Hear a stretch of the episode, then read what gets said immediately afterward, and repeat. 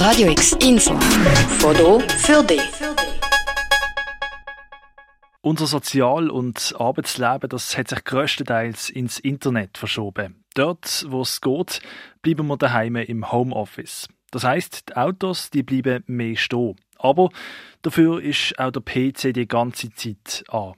Nonstop digital. Was bedeutet das für unseren ökologischen Fußabdruck? Der Matthias Wackernagel hat den ökologischen Fußabdruck mitentwickelt und ist Präsident vom Global Footprint Network. Noemi Keller hat mit ihm reden. Wir wissen, glaube ich, alle, Fliegen ist schlecht, Autofahren ist schlecht für die Umwelt. Wie sieht es da eigentlich mit dem Internet aus? Ich glaube, also ich und auch ganz viele andere Menschen verschwenden da, glaube ich, nicht unbedingt einen Gedanken dran. Ist das Internet ein großer Faktor? Also zuerst mal zur Frage, schlecht oder nicht schlecht. Wir brauchen Ressourcen und Energie zum Leben. Das Problem ist einfach, wenn wir mehr nehmen, was die Erde kann regenerieren kann. Mittlerweile brauchen wir etwa eineinhalb Mal mehr, als die Erde kann regenerieren kann als Menschheit. Und das ist ein Problem. Wenn alle so würden leben wie die Schweizer, würden wir drei Planeten wie die Erde brauchen. Also, ja, da gibt es eine gewisse Differenz. Jetzt kommt es eben darauf an, wie wollen wir leben. Das Internet braucht natürlich Energie äh, also der Computer und alle Leitungen und Datenzentren und so weiter. Aber wie kann man das vergleichen? Wir müssen drei Sachen anschauen. Das eine ist der Direktkonsum. Also mein Computer, der läuft ja den ganzen Tag, am Computer und wenn ich jetzt noch extra eine E-Mail schicke oder extra äh, auf einem Zoom sitze, braucht das dann noch extra mehr Energie oder nicht? Wahrscheinlich schon ein bisschen mehr, nicht wahnsinnig viel mehr. Aber es ist vor allem die ganze Infrastruktur, die einfach immer schon läuft, wo, wo relativ viel braucht. Also es gibt so gewisse Abschätzungen, dass die Emissionen vom, vom Internet sind etwa ähnlich groß wie für ganze Luftfahrtgesellschaften in der Welt vor Covid. Jetzt, jetzt fliegen sie nicht mehr so viel, aber vor Covid. aber das ist nicht das Einzige. Es ist nicht die Frage, was du jetzt ersetzen. Oder? Also wenn, wenn ich jetzt bei einer Videokonferenz bin mit jemandem treffe, statt dass ich nebeneinander fliege zum Beispiel, dann ist es natürlich eine große Einsparung. Das ist der zweite Punkt. Und der dritte Punkt ist dann vielleicht noch wesentlich. Was sind die indirekten Effekte?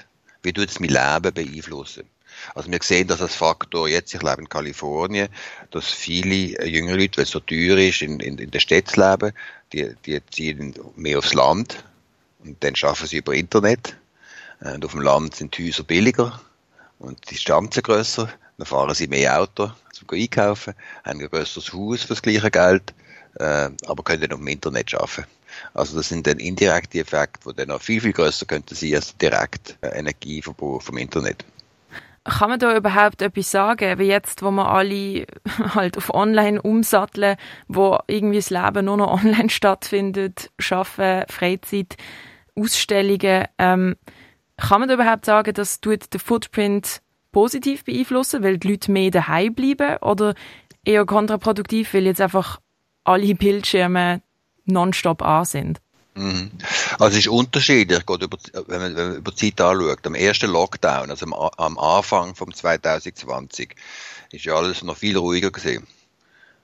Und äh, wir haben Abschätzungen gemacht, wie viel der Ressourcenkonsum von der Welt abgenommen hat. Und das ist ziemlich dramatisch gesehen. Wir, wir, wir hatten ja einen Tag, das heißt Earth Overshoot Day, äh, oder eher Belastungstag, wird zum Teil auf Deutsch genannt. Das ist der Tag, an dem die Menschheit schon so viel aufgebraucht hat, wie im ganzen Jahr die Erde kann erneuern Und da hat sich im 2020 um einen ganzen Monat rausgeschoben, wegen, wegen dem Lockdown am Anfang. Mittlerweile sind die Leute wieder aktiver. Also zum Beispiel in der Schweiz weiss ich, statt dass mit dem Zug geht, weil man Angst hat vor Covid, nimmt man sein eigenes Auto und so weiter. Also sind, ist, ist der Verbrauch wieder aufgegangen. Das ist nicht wegen dem Internet. Also das Internet ist der kleinste Teil. Der viel größere Teil ist unser Transport, wie wir leben, wie wir essen. Äh, das macht sehr viel aus.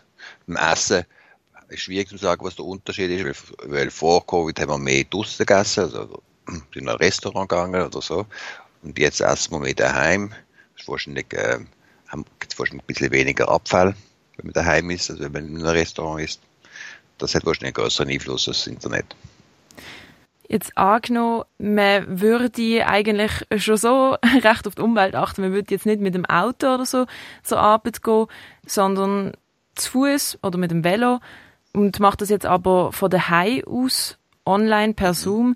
Was ist da umweltfreundlicher? Kann man das überhaupt sagen? Also eben kommt wieder ganz viel auf den Kontext drauf an. Aber ich kann es auch so sagen. Also auch ich fahre mit dem Velo an die Arbeit, weil es lustig ist. Aber auch Velofahren braucht Energie, denn ich muss mehr essen zum Velofahren. Aber dann muss ich vielleicht nicht in, muss ich vielleicht weniger Gymnastik machen, sonst wäre ich sonst mit dem Velo fahren. Das, ist, das balanciert sich alles aus. Darum kann man sagen, es kommt dann auch darauf an, man Velo fährt. Das ist eine Frage, was isst man, um extra Energie zu brauchen? Wenn ich jetzt der Äpfel esse, beim Nachbarn im Garten wächst, das braucht sehr wenig Energie. Dann muss ich einfach den Äpfel stehlen und dann esse ich den Äpfel und habe Energie. aber im Verhältnis, wenn, wenn ich, wenn ich jetzt, sag, sagen wir sehr fleischintensive Diät habe, also zum Fleisch produzieren, das braucht sehr viel Ressourcen äh, da kann, sogar, kann man sogar ein Szenario vorstellen, wo mit dem Velofahren am Schluss der mehr braucht als mit dem Autofahren.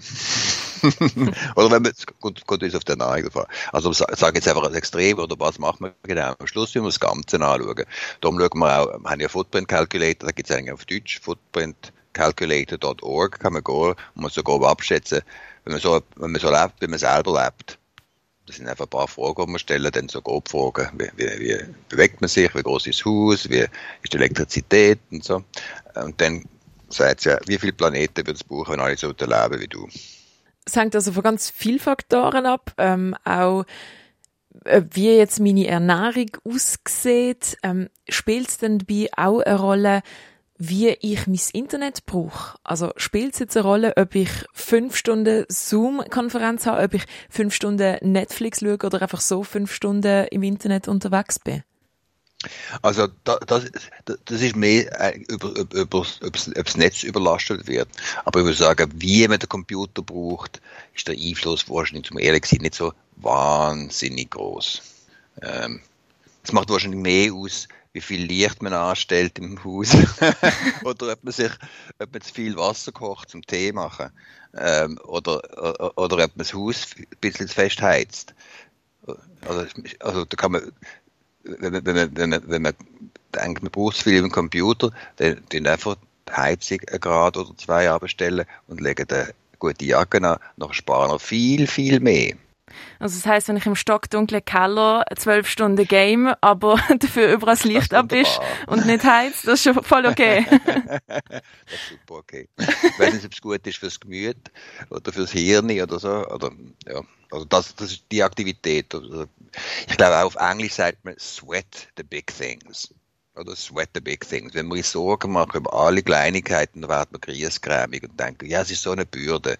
Aber Umwelt ist nicht eine Bürde, es ist eine moralische Last, sondern eigentlich geht es um die Frage, wie wollen wir leben? Nicht, was sollten wir tun, dann fühlen wir uns immer schuldig, aber wie wollen wir leben? Was wäre gut für die Schweiz? Ist es gut für die Schweiz? Die Schweiz braucht im Moment viermal mehr, als das Schweizer Ökosystem können regenerieren. Weil in der Schweiz gibt es weniger Natur pro Kopf als in der Welt. Das brauchen wir viermal mehr als was, als was, als was das Schweizer Ökosystem können regenerieren Ist das gesund für die Schweiz? Können wir uns das langfristig leisten? Werden wir immer mehr Geld haben als die anderen, dass wir es können zukaufen oder, oder, oder, oder so, das sind die größeren Fragen. Wie wollen wir leben? Wie wollen wir unsere Städte umbauen, dass wir effektiv können leben Statt, statt mit griesgrämig sein, individuell und denken, oh, jetzt soll ich das oder das machen. in jeder Sekunde. Das ist nicht so ein gutes Lebensgefühl. Aber sagen, wow, ich will in einer Stadt leben, ohne Auto. Das wäre viel besser. Und dann machen wir, ja, das wollte ich. Und dann, wenn wir das machen, dann ist es eigentlich, wow, das ist eine wunderbare Stadt. Also, ich glaube, ein der größeren Fehler im Covid ist nicht, dass wir zu viel Internet brauchen, sondern wenn ich Bürgermeister gesehen wäre von jeder, von irgendeiner Stadt in der Welt, hätte ich gesagt, das machen wir mal drei von vier Straßen einfach zu, weil die brauchen wir gar nicht, es hat weniger Verkehr, dann können die Leute auf der Straße wandern, auf der Straße fahren und die Stadt ist viel angenehmer und es ist viel lustiger, es wird auch lustiger, um in der Stadt zu leben das hat viel größeren Einfluss. Also eigentlich, dass die kleinen Sachen, dass man sich da ab und zu wie ein bisschen zu viel, zu fest verrückt drüber macht und lieber eigentlich... Es braucht halt auch, ja, es braucht emotionelle Energie und, und die vielleicht können wir besser anwenden irgendwo und sagen, was, was braucht es wirklich? Also ich, wir, wir nennen das ein bisschen von, von nobel zu notwendig. Also man, man, man, man glaubt, die ganze Umweltfrage ist eine noble Frage. Wir wollen nobel sein. Was machen wir am Nobel? Wir machen es am Sonntagnachmittag, wenn wir Zeit haben. Es geht um notwendig was für eine Schweiz brauchen wir? Oder besonders die Leute, die nach 1985 geboren sind, die werden noch bis 2050 im Arbeitsleben stecken. Also 2050 werden die im Arbeitsleben stecken. Und über die nächste Zeit, noch weit vor 2050, wenn wir nicht, wenn wir nicht den Klimawandel wollen, gefährlich beschleunigen, so die Welt eigentlich schon ohne fossile Energie können auskommen. Also das heißt eine enorme Transformation. Das ist die Frage, was wie wollen wir da hinkommen, dass etwa die Schweiz oder Basel oder mein eigener Haushalt oder mein eigenes Unternehmen gut kann funktionieren Noemi Keller im Gespräch mit dem Matthias Wackernagel, dem Präsident vom Global Footprint Network. Mehr Infos und das Interview zum Nachhören findest du auf radiox.ch. Radio X, mehr Kontrast.